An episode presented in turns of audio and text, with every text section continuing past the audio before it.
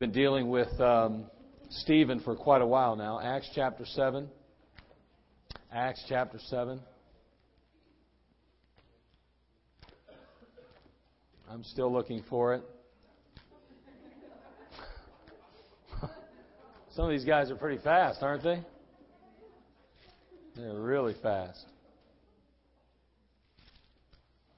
All right. I don't think Megan was very nice tonight beating her brother, seeing that it's his birthday. That wasn't very nice of her, was it? It's literally taking the candy right out of his mouth. It's pretty bad, wasn't it? Well, we'll have to do something about that tonight. All right, Acts chapter 7, verse 54. Let's begin reading there.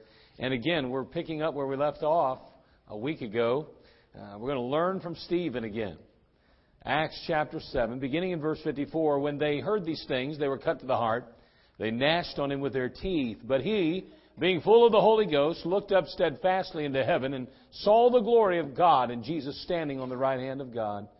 And said, Behold, I see the heavens opened and the Son of Man standing on the right hand of God. Then they cried out with a loud voice and stopped their ears and ran upon him with one accord and cast him out of the city and stoned him.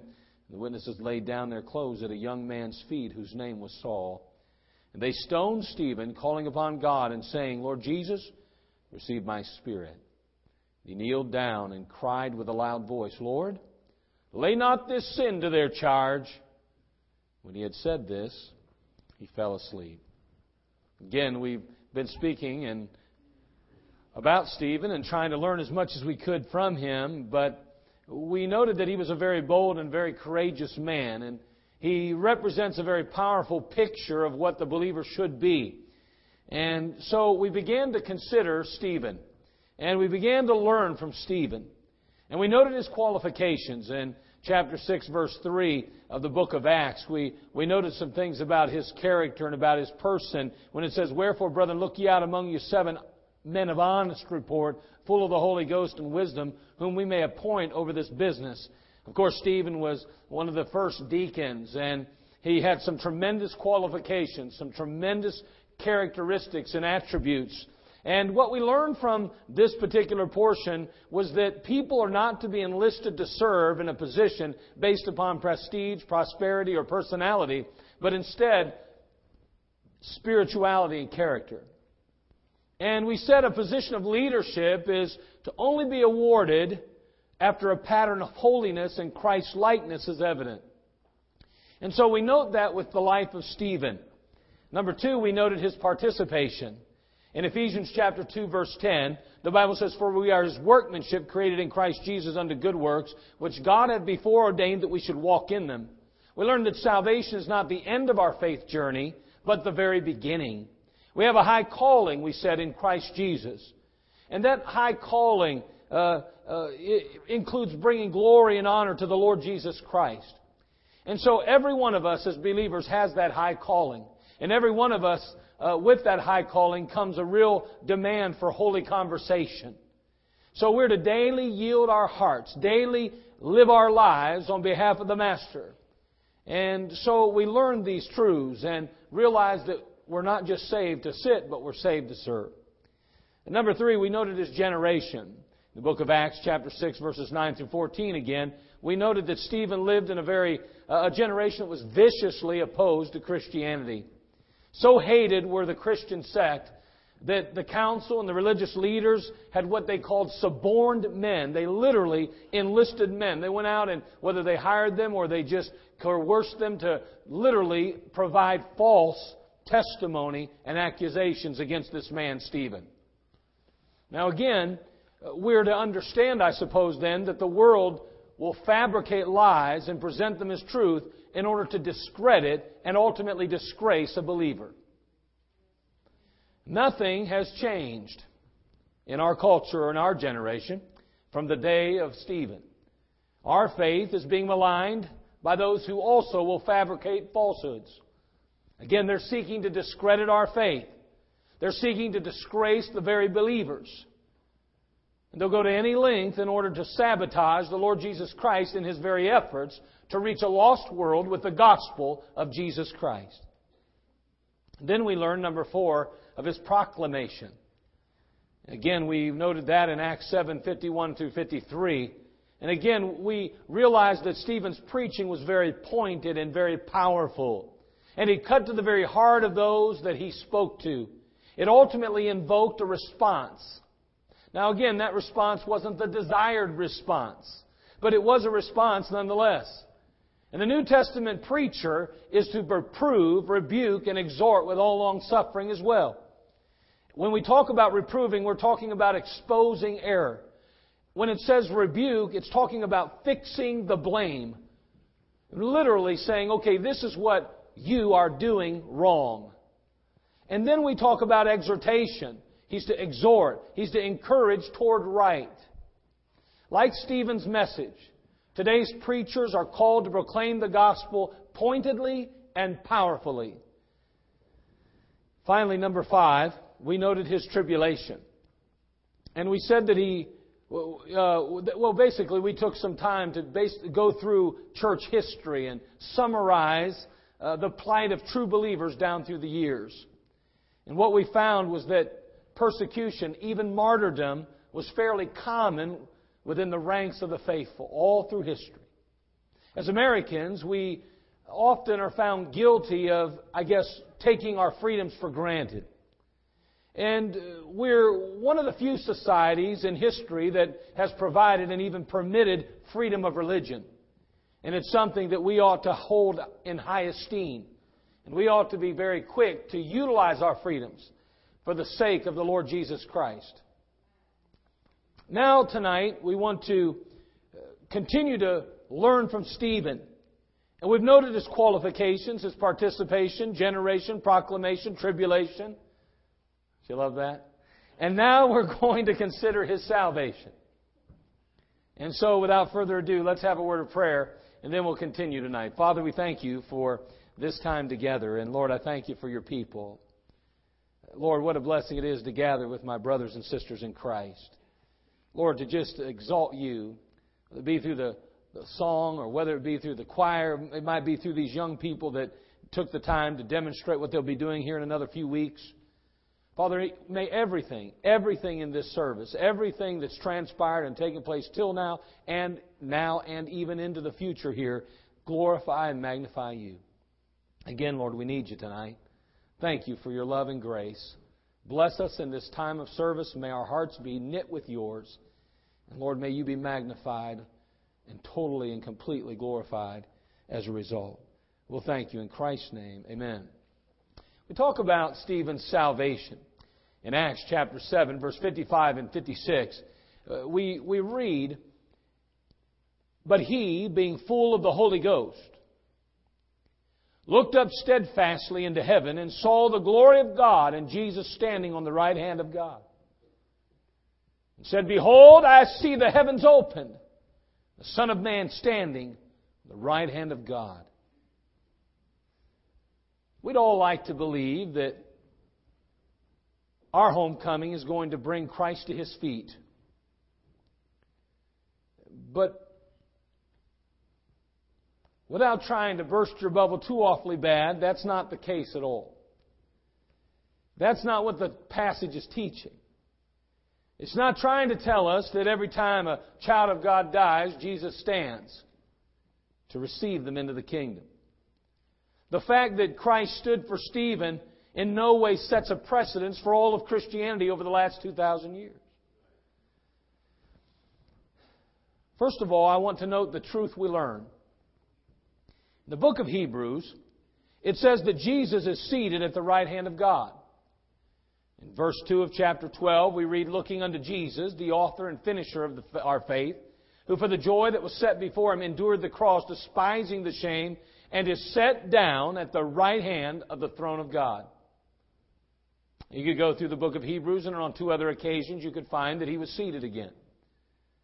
In his message, however, Stephen quoted Isaiah 66, verse 1, which says, Heaven is my throne, and earth is my footstool. So even Stephen acknowledges the fact that normally Christ is seated, not standing. He's seated in that passage But here in our passage now in chapter 7, he's standing. The Bible tells us that God is no respecter of persons. So if he stood for Stephen, then he's going to have to stand up for every one of us. Unless there was a reason for it. Now, that may be a wonderful thought to think that Jesus Christ is going to stand every time a saint dies. Every time a sinner, uh, uh, a saint ends up going on be, uh, on to heaven, he stands up, welcoming them into his arms. That may be a nice thought, but that's not very practical. I mean, how many saints die each day? Every hour, or even every minute. Now, I don't know how many exactly, but I would imagine it's more than probably you and I would want to have to greet during the day, course of a day. The truth is that Jesus would never be seated if he stood for every saint that died. Therefore, then every other passage in the whole Bible of him seated would be wrong, and only the one in chapter 7 of Acts would be correct. Therefore, we're to believe or understand that there's something unique about this particular situation or this particular time in history then. Why was Jesus standing? He was standing up because if the Jew had received the preaching of Stephen concerning the crucified Christ, the risen Messiah, he would have come back and kicked off his kingdom and began his thousand year reign. Now, sometimes we have a tendency to kind of see everything from our perspective, from a New Testament Christian perspective. But the reality is, is that Jesus Christ's ultimate goal is to establish himself on the throne of David and rule and reign. The greatest day on God's calendar is not his death. Although for you and I, that's a great day in history, but even more so the resurrection. However, in God's calendar, the greatest day on his calendar is when his son assumes his rightful position on the throne of David, ruling and reigning as he ought to be anyway. So the reality is, is that at this point in history, Stephen is proclaiming a message about a Messiah that has come, died, was buried, and rose again the third day. That he is to be King of King and Lord of Lords. He's to be our Lord, our Savior, our God. And so as he begins to proclaim this message, he's sharing it with the council and with those that represent all of Israel.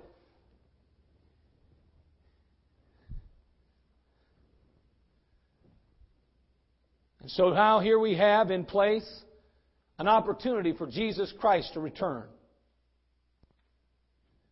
All of the Old Testament prophecies were in place. The Jews were in their homeland. The Antichrist, Judas, was now in the pit.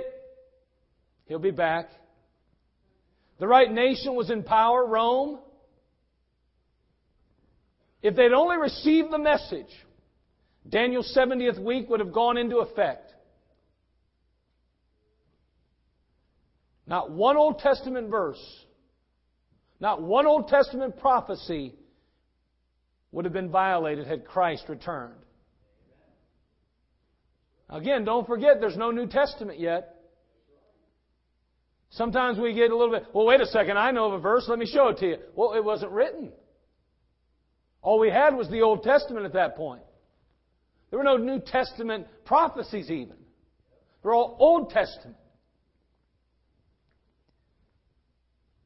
From this passage uh, and others, we learn that Israel had gotten three opportunities or three chances to accept the Messiah. First of all, John the Baptist came crying in the wilderness. What'd they do to John? They killed him. Jesus Christ shows up, offers himself to the people. What'd they do? They killed him. Now Stephen goes behalf on behalf of all of Israel, preaching and proclaiming the, the, the Messiah. You, you've killed him. What'd you do with the prince you destroyed him. You killed him just like your fathers killed all the prophets. Don't you know who he was? What he accomplished? What he did on your behalf? If only you'll believe him, if only you'll trust him, he'll receive you and accept you now. But of course, what they do to Stephen? They killed him. Last time I checked, three strikes and you're what? Out. And from that point on, God turned his attention toward the Gentiles. You're going to note in the book of Acts that we have a man by the name of Philip. He's experiencing great revival in Samaria. Now, the Samaritans were the, the product of the Assyrian captivity. What had transpired was that, when the children of Israel went into captivity, they uh, uh, began to intermarry with the Assyrians that were Gentiles. Now, what we have basically then is that we have a race of people that are half Jew, half Gentile. Now, God's direction and God's focus was on His people, the Jew, through the Old Testament. And even as you go through the Gospels, we note that He was emphasizing the Jew. Remember the crumbs that fell? He said, even the crumbs that fall from the master's table and all that. Remember that lady? He, he had called her a dog. He said, why would he call her a dog? It wasn't because he just wanted to be mean. He was trying to uh, once again express to us and help us to understand that the Gentile wasn't part of the plan yet. The Jew is who he's truly emphasizing and reaching out to. There came a point, though, when the rejection came that he began to emphasize, uh, began to expand the ministry. And now, all of a sudden, it's moving now not just to the Jew only, but in chapter 8 of Acts, we see it moving to Samaria, and now half Jews and half Gentile are being reached. Remember, Peter was given some keys to a kingdom. People often wonder, what are those keys? Well, he was going to open a door of the gospel to a people who had yet to receive it. In chapter 9, before we even get to Peter, we have a man by the name of Saul. Saul is a murderer of Christians. We find him here in chapter 7 holding the garments of those that stoned Stephen. He is ultimately saved on the road to Damascus. He ultimately becomes Paul, the apostle to who? The Gentile. So in chapter 7, here's Saul. He is holding the garments that will ultimately, of those that will ultimately kill Stephen. It's running around, just tumbling in his mind what had transpired and took place. The next scene in chapter 8, we have Philip, who's preaching now to half Jew, half Gentiles. They come to Christ. And he ultimately is sent out to an Ethiopian eunuch who is going to, uh, who is seeking, what in the world does that passage mean in Isaiah? He gets the gospel. Where does he take the gospel to? Back to Africa, where he's from. So we have chapter 7, Saul. Chapter 8, we have half Jew, half Gentile being saved. Now, we come chapter 9, we have the apostle to the Gentile, Saul, being saved and commissioned to go reach the Gentile. But before he does, Peter, with his key, goes out to Cornelius' house and opens the door of understanding in the gospel to Cornelius and to the Gentile. Cornelius is a Gentile, full blown Gentile. He is saved. We know he's saved. How do we know it? The same way the Jew knew it at that point. He spoke in tongues. You say, but I never spoke in tongues. You didn't live back then. We don't need them today. They did. See, the Jew what? Requires a what? Sign. Therefore, when the Jews saw that the Gentiles received the Holy Ghost like they did, they could not dispute the fact that they had received the Holy Ghost. So now the Gentile, the salvation has been opened up to the Gentile.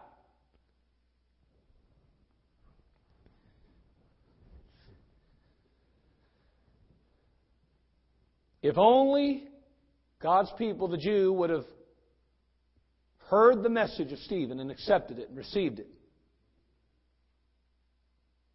We'd already be in a millennium. It had been long gone already.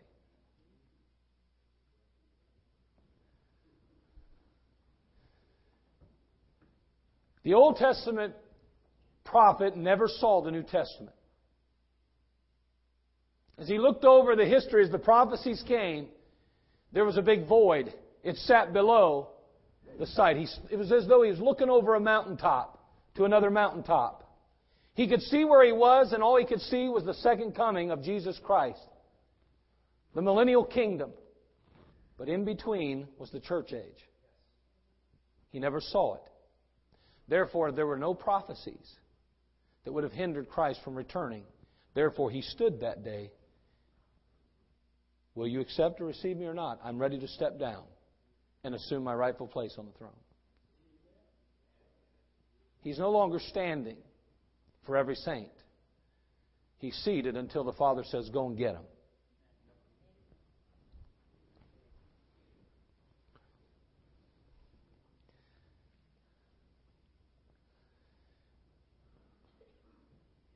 In Acts chapter 7, verse 60, the Bible says, And he kneeled down and cried with a loud voice, Lord, lay not this sin to their charge. And when he had said this, he fell asleep. Stephen was ushered into the very presence of the Lord. The Christ that he counted so precious, the one he preached and promoted so vigorously, was the very Christ that received him unto himself.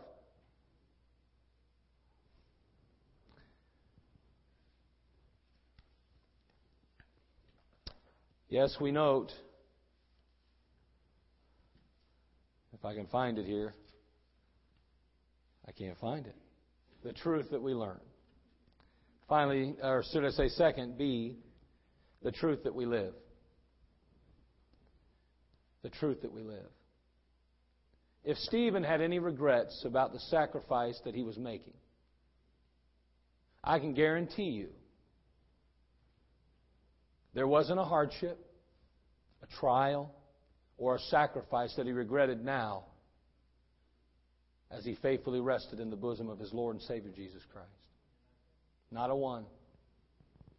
Now that he was in the very presence of the Lord and in plain sight of heaven, in plain sight of the angelic host even, he was glad that he had endured such light affliction, which was but for a moment, and worked for him a far more exceeding and eternal weight of glory. See, there were no regrets now. In 1904, William Borden graduated from Chicago High School. As an heir to the Borden Dairy Estate, he was already worth a million dollars. Think about that in 1904. A million dollars. For his high school graduation present, his parents gave him a trip around the world. I got an attaboy. No, I'm joking. I got more. I certainly didn't get a trip around the world, and neither did you, did you? As the young man traveled through Asia, the Middle East, and even Europe, he, he felt this very, this growing burden for the world's hurting people. Finally, uh, Borden wrote home to say, quote, I'm going to give my life to prepare for the mission field. At the same time, he wrote two words in the back of his Bible. No reserves. Indeed, Borden held nothing back. During his college years at Yale University, he became a pillar in the Christian community. Uh, one entry in his personal journal that defines the source of his spiritual strength simply said this Say no to self and yes to Jesus every time. During his first semester at Yale, Borden started a small prayer group that would transform his campus. The little group gave birth to a movement that spread across the campus, and by the end of the first year, 150 freshmen were meeting for weekly Bible study and prayer. By the time he would graduate, or by the time he was a senior there, 1,000 of Yale's 1,300 students were meeting in such groups. He also strategized with his fellow Christians to make sure that every student on campus would hear the gospel. And he was often seen ministering to the downtrodden in the streets of New Haven. But his real passion was still for missions. Once he uh, uh, narrowed his mission call to the uh, uh Kansu, Kansu people in China. Excuse me, I, I, was having a hard time with that. Uh, anyway, he narrowed his mission call to the Kansu people in China and he never wavered from that. That's all, that's all he could focus on. That's all he ever desired then. So when he graduated from Yale, he wrote two more words in the back of his Bible. No retreats.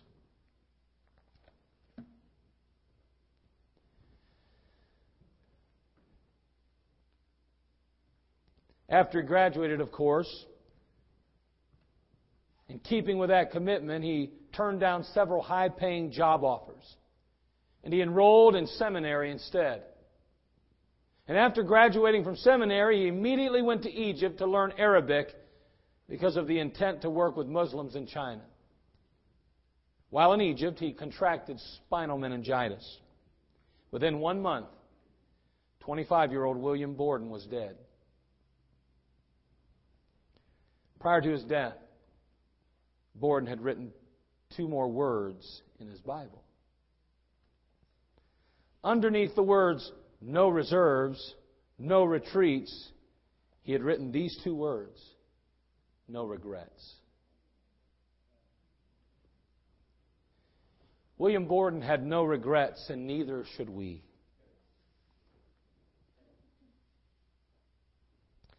How sad would you believe it to be if one were to regret having lived for Jesus? And still, believers from Christ's day till this day regret not being able to participate in worldly fanfare and fleshly folly. You know, the child of God today can be found longing for the world that they've been delivered from. We say, I can never regret living for God and giving my life for the Master, but still, we'll turn around and wish that we could watch a sensual show or attend a worldly event. Isn't that regret?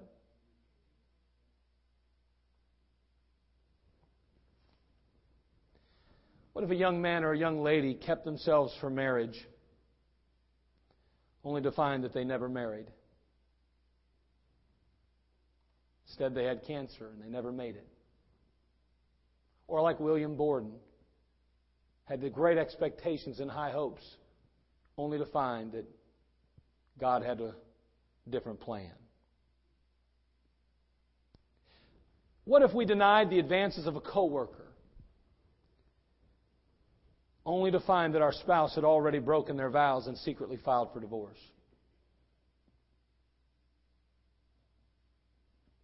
Would we regret doing right? Or would we rejoice that we were faithful to the end?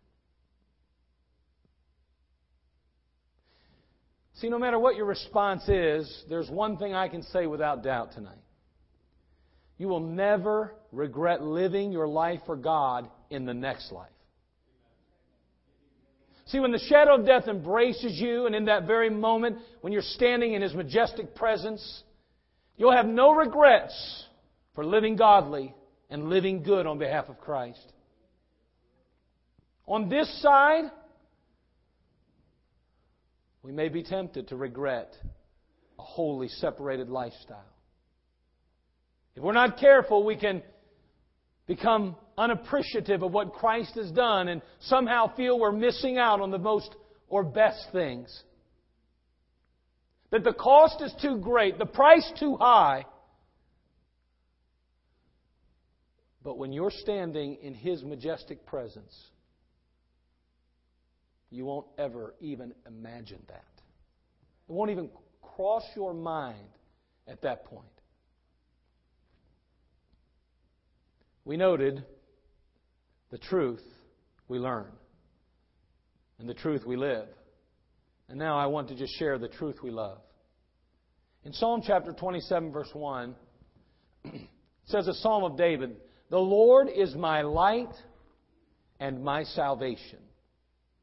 The Lord is my light and my salvation. Jesus was Stephen's light and salvation, wasn't he?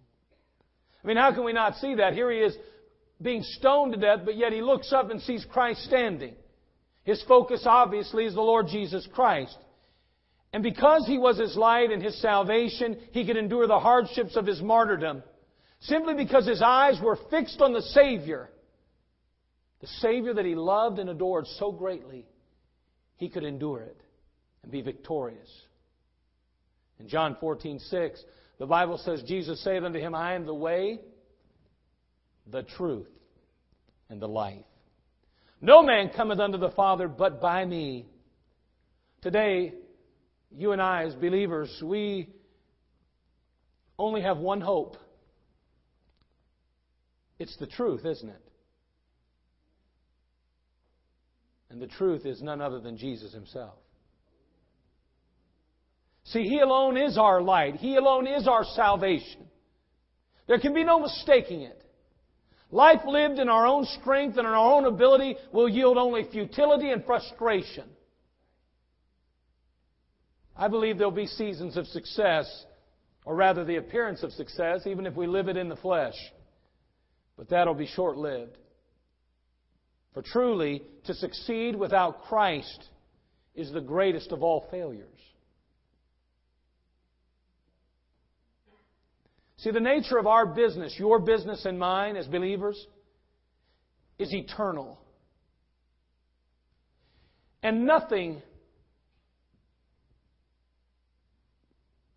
eternal is ever gained when operating in the flesh. Nothing.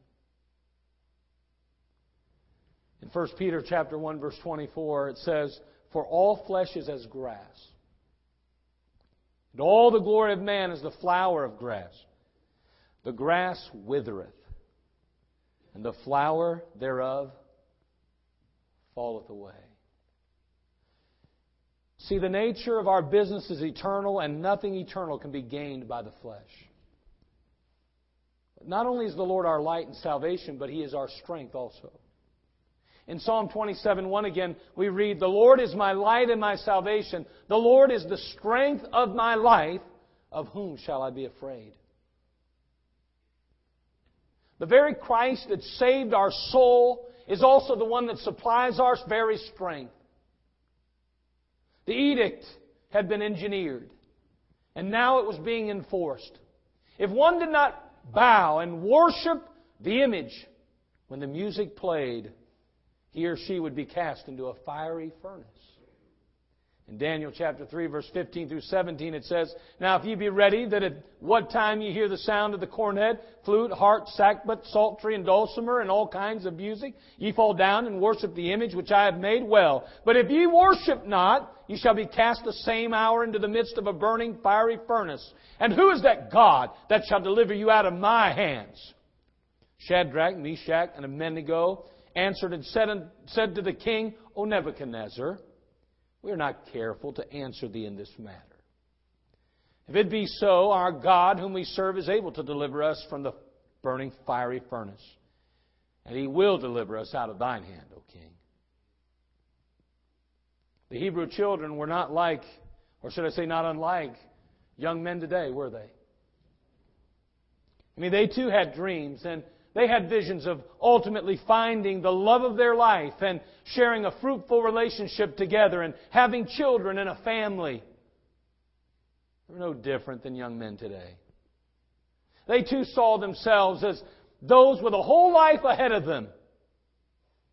But without warning, this edict was decreed.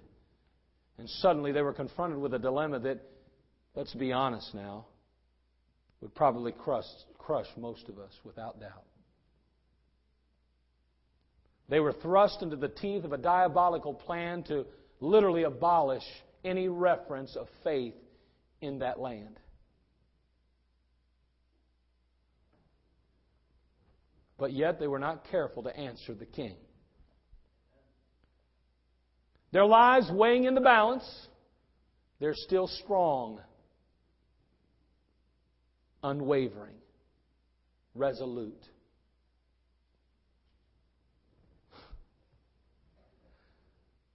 It wasn't simply a lifestyle. And it wasn't just a long standing principle that they stood there faithful for.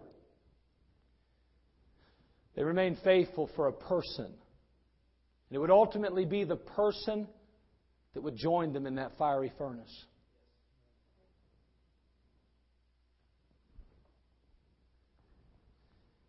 I fear that sometimes we want God to join us before we've joined Him. Before we take that stand, we expect God to already reveal the deliverance. But there's so many questions I have about the future, Lord. Trust me. Rely on me. Depend on me. I would gladly submit myself and, and commit myself to, to the call of God in my life or to that particular bus route or that Sunday school class, but I just don't know if I can do it. I, I, I don't know. There's too many obstacles. There's too much going on. Did God speak to you or didn't He? I mean, how much money do we need in the bank to answer the call of the ministry? I mean, are, are, is there a dollar amount that would ultimately free us up? Is there? I, I just met a man the other day. He was two years away from retirement. Two years away from retirement. And he went into the ministry and threw, gave it all up. Two years. He was a police officer. He gave it up. Said I, I was, he said, I was afraid to go to work because I knew God had called me. He goes, I wasn't sure if He'd just take me home if I didn't obey Him. Where's the fear of the Lord like that in our lives? He said, I thought it was a lot safer letting God worry about my finances than me worrying about my life. I like it. That would seem totally ludicrous to most. Totally out of line, unrealistic, even irresponsible, sadly enough, to most Christians, even. What about his wife? And what about his kids? What about his future? Well, what about his God? Is his God any less powerful than he was in Abraham's day? Any less powerful than he was when he led the children of Israel around Jericho seven times? That certainly wasn't some military strategy that had been used before. I think too often we're so quick to interject or our own philosophies, our own understanding and wisdom. See, people say there's a fine line between faith and stupidity. I don't believe there is. It's either faith or stupidity. And sadly enough, sometimes people without faith want to believe everything's stupidity. Oh, it's a fine line you're walking there. You know, going into the ministry with only two years left, that's a fine line between faith and stupidity. No, that would have been stupidity not to obey God.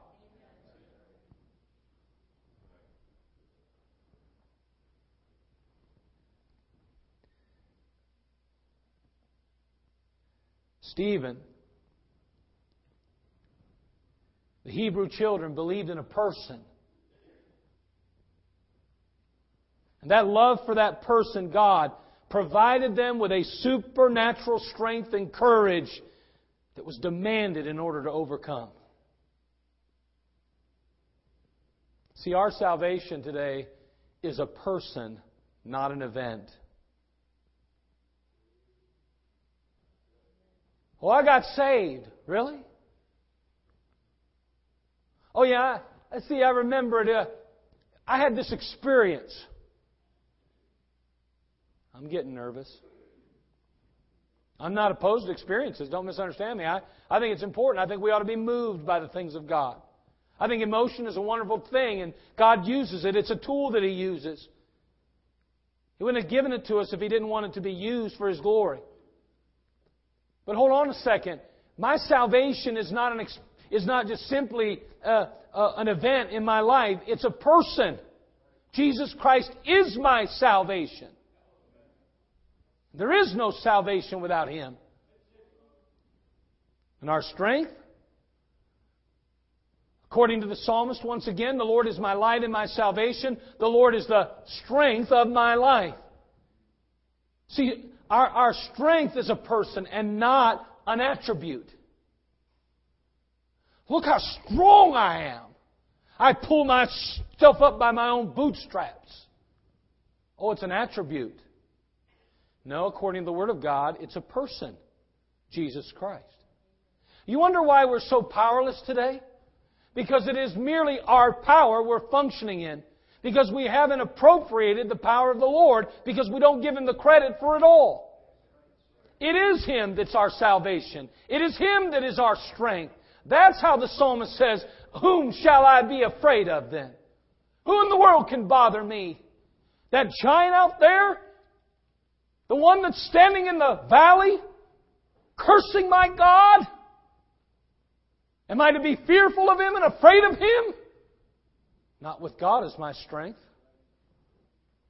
For it will not be my strength that will bring him to defeat. It will be my God's power and strength. Don't you get weary of faithlessness? Not only in others' lives, but especially in your own? Doesn't it bother you when you find yourself faithless? You say, I don't ever find myself that way. Then you are prideful and arrogant then. How in the world can we be so self consumed to somehow believe that we are so spiritually giant? Don't you get weary? Aren't you just grieved at times by your faithlessness? I know I am.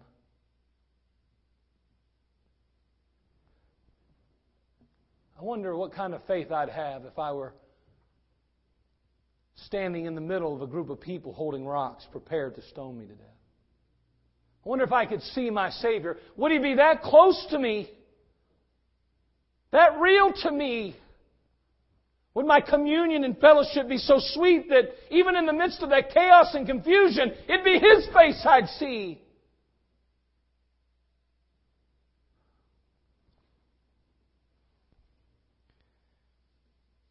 He is our salvation and our strength also. Don't be fooled into sub- substituting work for worship or activity for adoration. You need to give yourself to Him, and so do I. He says, Take my yoke upon you and learn of me, for I am meek and lowly in heart, and you shall find rest into your souls. Learn of me, he says. Tonight, we need to learn from Stephen. As we learn from Stephen, we can't help but note that Stephen had Christ in his sights. That made all the difference, didn't it? He was his salvation, and he was his strength. God help us not to allow anyone or anything, including ourselves, be our strength and our salvation tonight. May we always recognize Him and only Him being those things. Father, we thank you for all you've done for us. Again, thank you, Father, for just the simplicity of this, this passage. Yet, Lord, the depth of its teachings. Lord, may we truly long to draw nigh to you, closer to you. Father, the salvation that Stephen experienced is the very salvation we possess. And the very strength that he had was the same, found in the same person that, you, that, that we now possess, and that's you, Lord Jesus. Help us, Father, to ever draw nigh to Thee, to make communion with Thee our priority. Father, help us, we pray, and meet our needs tonight. Well, thank you in Christ's name. Amen. Let's all stand to our feet. As all heads are bowed and eyes are closed, as the pianist plays, won't you come? Maybe you say tonight, I don't even know for sure if I died I'd go to heaven. I don't even have that one settled. Now, that one you need to get handled, and you need to handle it now. Don't delay. Don't wait. Immediately respond to the Lord Jesus Christ. Accept Him. Receive Him as your own.